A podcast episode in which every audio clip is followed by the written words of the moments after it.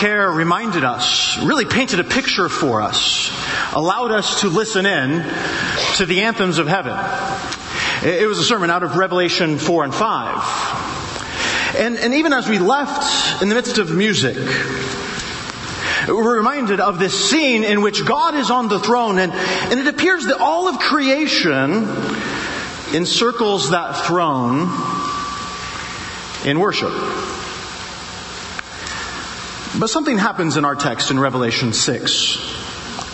As it seems as if the, the songs of, of heaven are interrupted. Uh, they're interrupted by, by the sounds of earth. And, there's something inside of us that, that looks at the anthems of, and hears the anthems of heaven and, and looks at the anarchy around us. And there's this, there's tension in the text.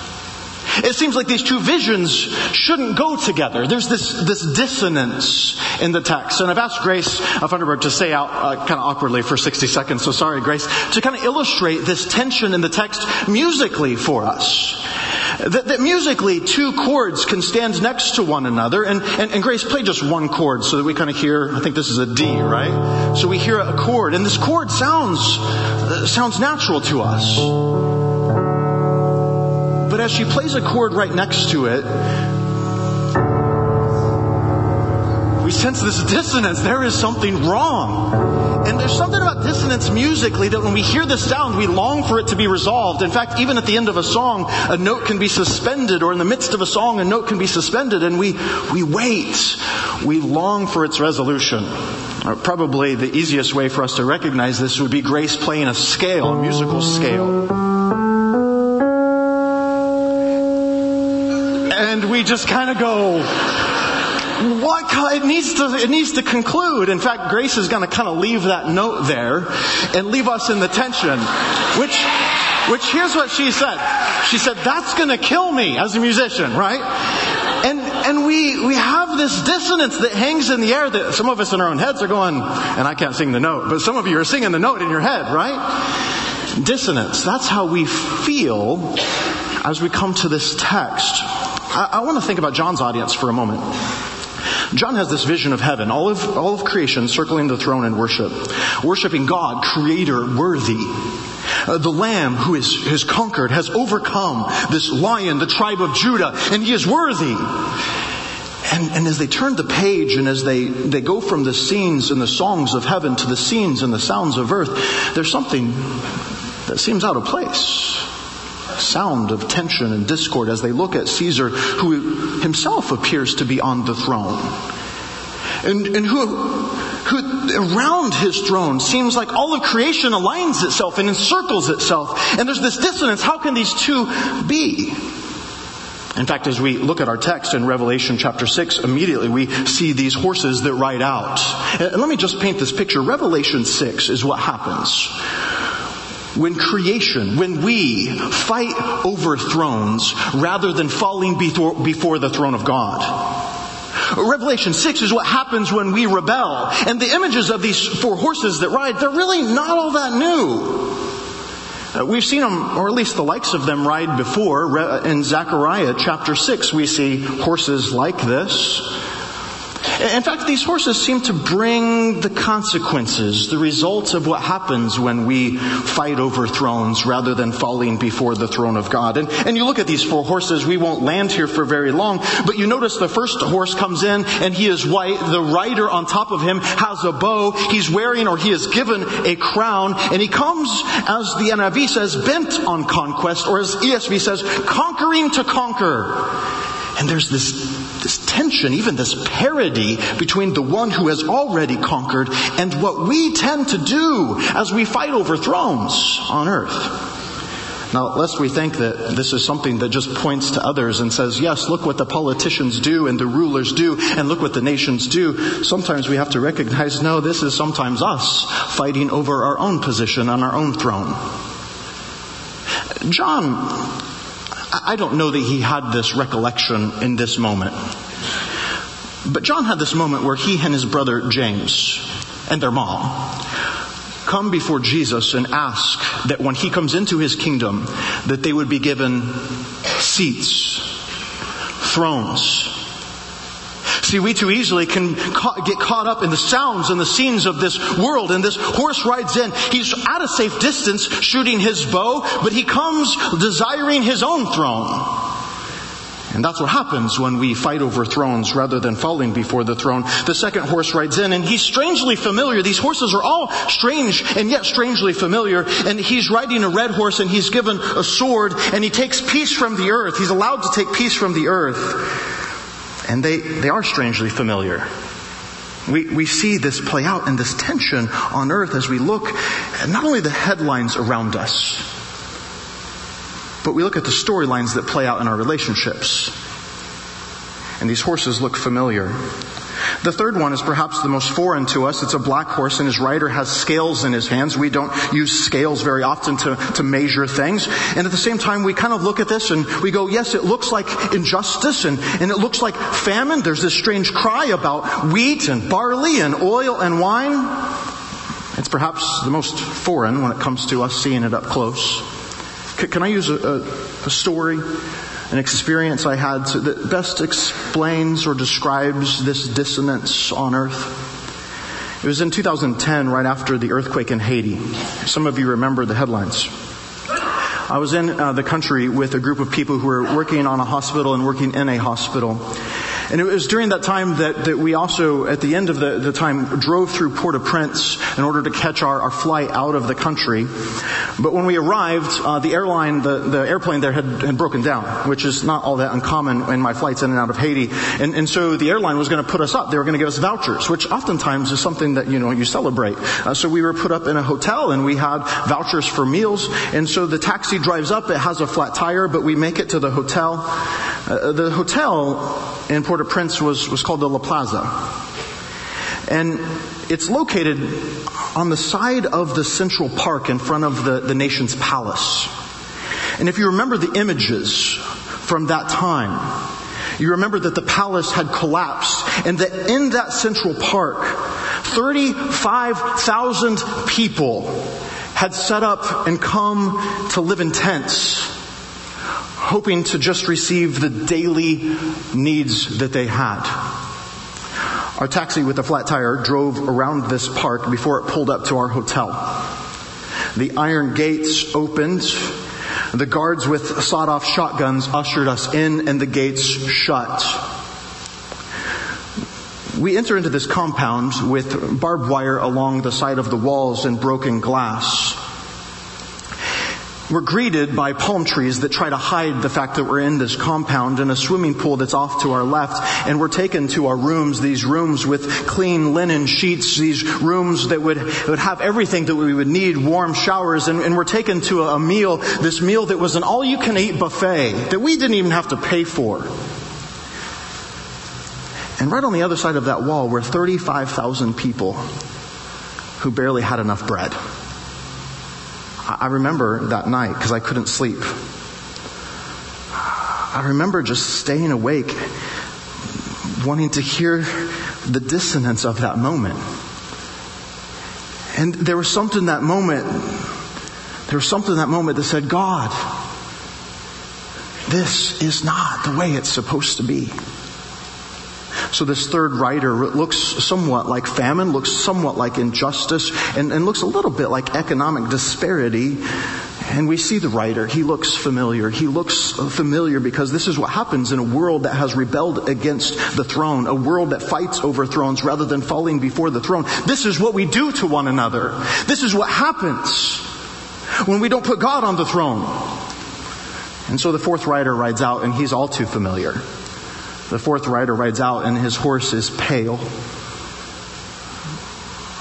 In ministry, I've, I've been around this color enough. The rider is named Death.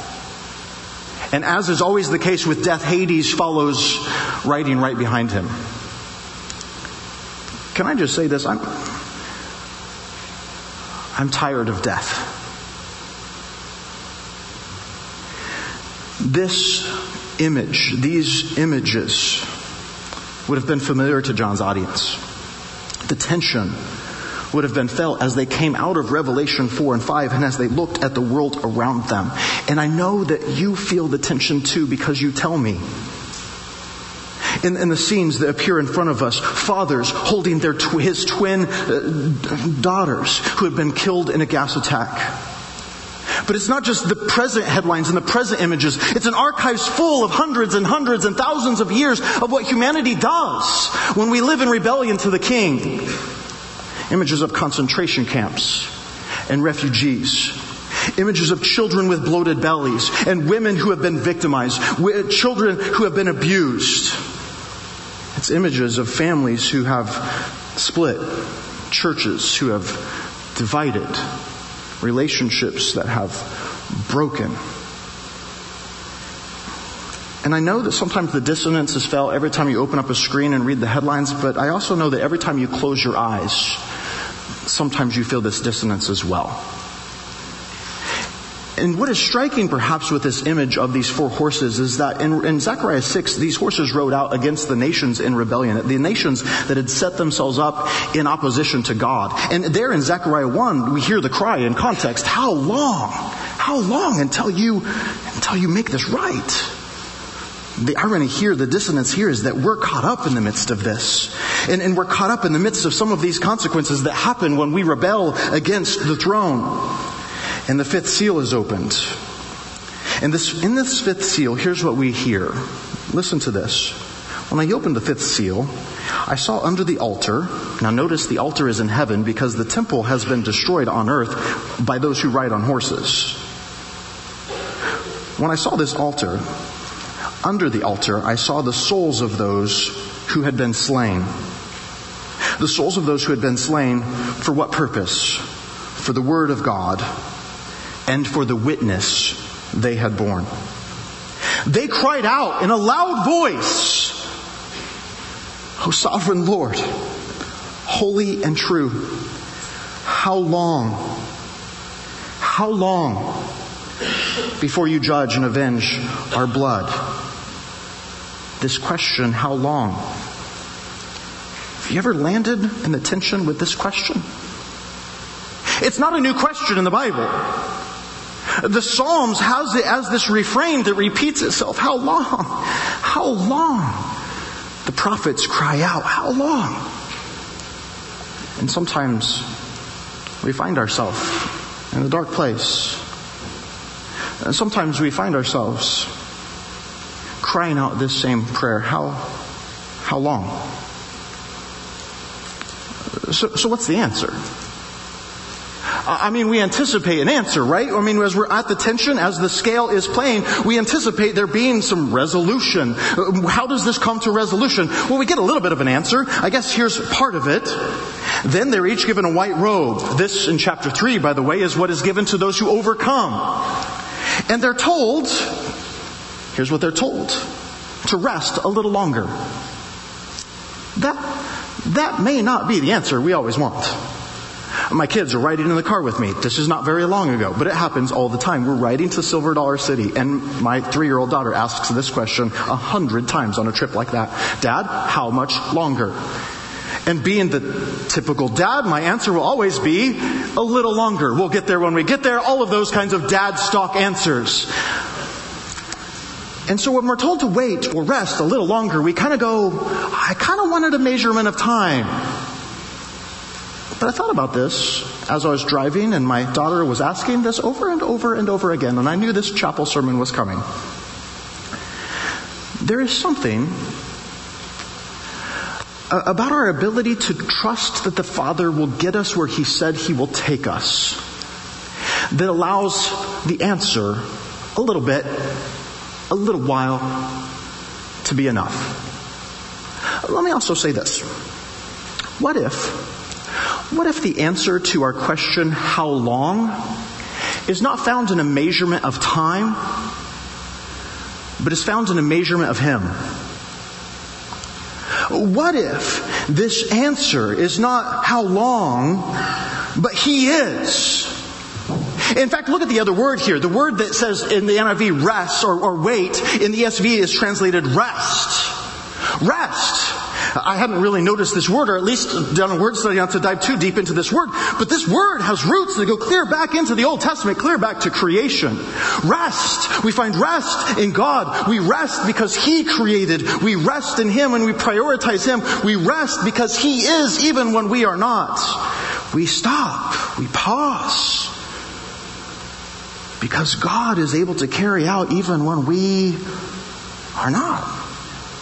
Now, this word in Revelation is interesting as well. It has roots in Revelation, go in both directions.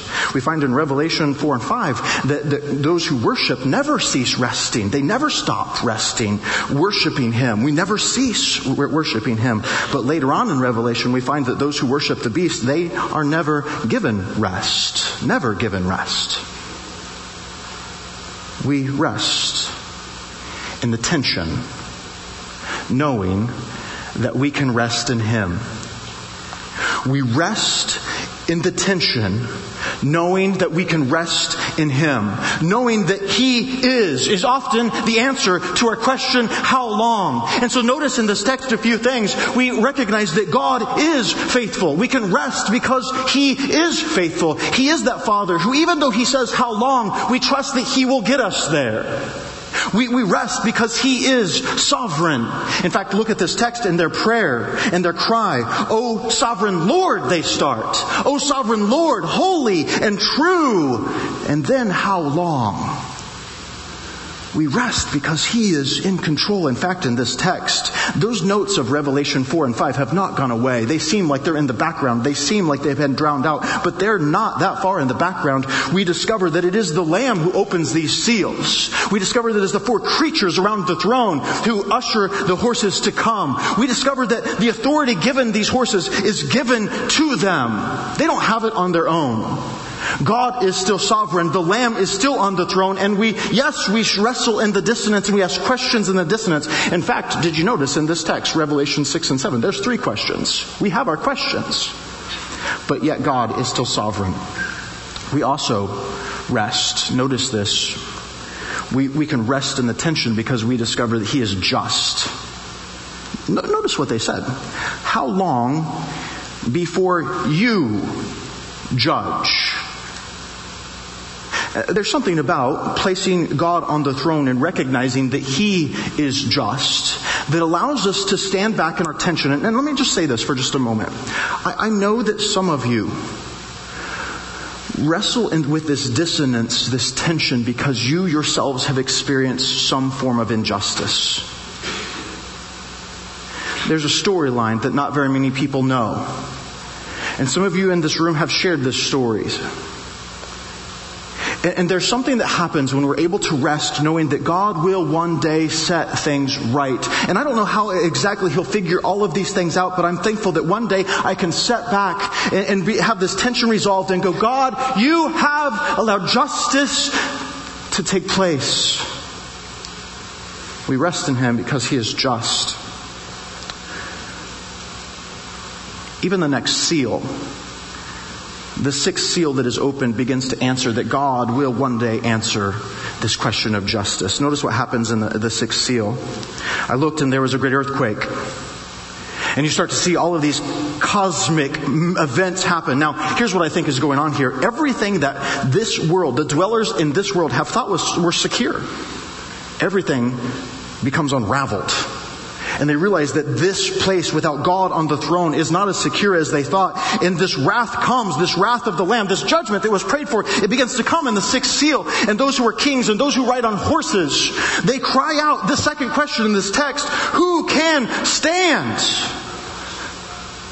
Now, we already know the answer to this question because we saw him earlier in the text. In Revelation 5, uh, this is the fourth thing that we can rest in. We can rest because we can rest in the fact that He is standing. Revelation 5, there's this paradoxical picture. It is of a lamb who was slain. And, and yet there he is, he's standing. Now I know for most of us that's not all that shocking. But the image is, is fairly shocking. The idea of a lamb who is slain and yet he is there, he is, he is standing trace this word. And you'll begin to discover that when Jesus stands, he invites us also to stand with him. This lamb faced these same elements of tension when he walked amongst us. The lamb stood in front of Pilate, the, the rider on a white horse, bent on his own throne and his own conquest. He stood before the Herods. He, he stood.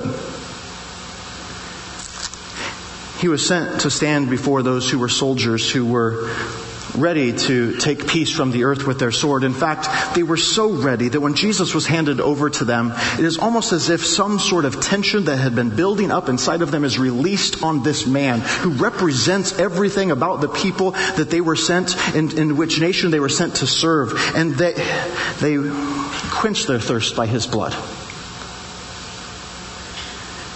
Jesus, even though he served them bread,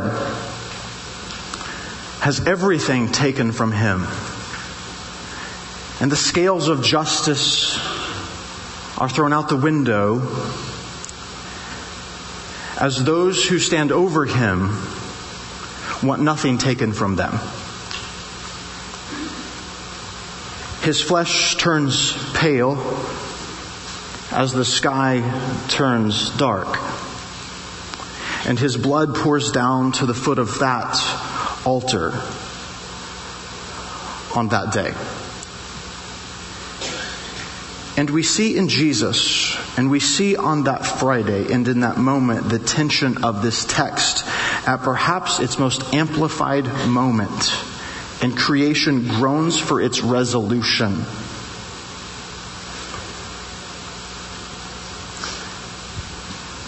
And there is tension as we have Friday and as we have Saturday. And as those who were in that moment had no idea how God or if God would bring resolution. But here's what I love about Jesus in Revelation 5. He's standing. In fact, here's the thing about John's gospel. Four different times he mentions Jesus standing. The same word. Mary is there in the garden. She's crying. She's wondering why this, why death? Why this world? She's crying and she turns and there she, he doesn't recognize him right away, but there he is, Jesus. He stood. And then you go to the upper room with the disciples. The doors are locked. They're there in the tension. And there in the midst of them, he comes and he's, John uses the word, he stood and he says to them, peace be with you. And eight days later, because Thomas wasn't there, there he is again. He's standing and there by the Sea of Galilee, there he is standing again. Jesus, the Lamb who was slain, he stood. And because he stands, we can stand with him as well. Revelation chapter 7 is this long pause. How long?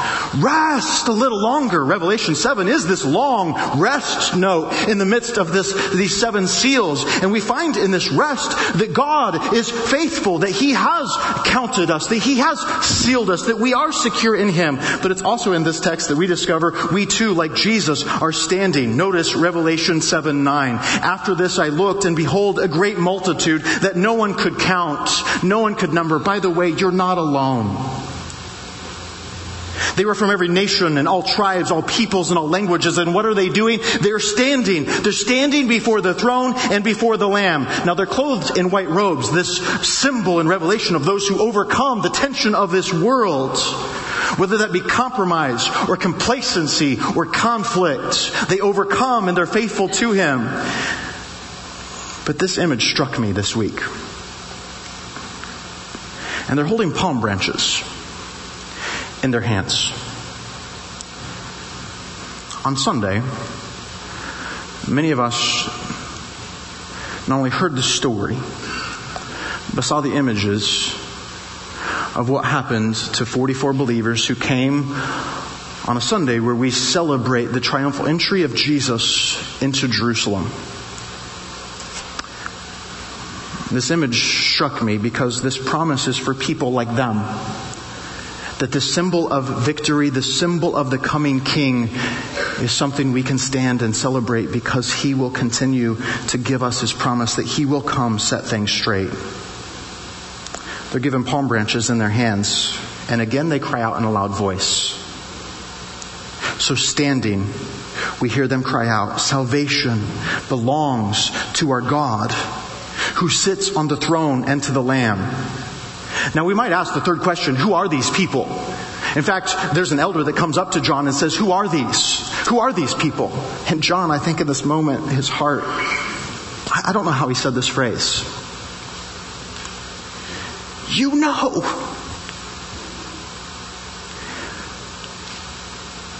John, at this phase in his life, was an old man.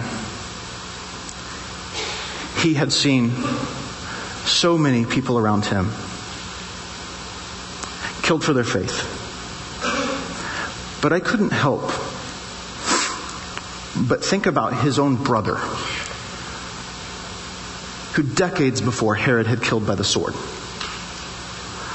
I, I can't think of him as he heard those voices cry out, how long that his voice was not in the chorus. I, I could not help but think that as he sees these standing here, that his brother is in the midst of the crowd. You know these. These are those who came out of the great tribulation. It's not something in the future. This is something John was dealing with now. He says, I'm your partner in this. We're in fellowship in this. We're together in this. You know these. And yet, they are standing. And in one voice, this is their, this is their declaration in the midst of a world that fights over thrones rather than falling before the throne. And they cried out in a loud voice, salvation belongs to our God who sits on the throne and to the Lamb. Would you say that with me? Salvation belongs to our God who sits on the throne and to the Lamb. Will you stand with me in the midst of the tension of this world? Will you stand and say this with me? Salvation belongs to our God who sits on the throne and to the Lamb. Say it with me. They say in a loud voice. Salvation belongs to our God who sits on the throne and to the Lamb. In the midst of your tension, in the midst of the, the difficulty and the darkness, say this. Salvation belongs to our God who sits on the throne and to the Lamb. We can rest in the tension only because we can rest in Him.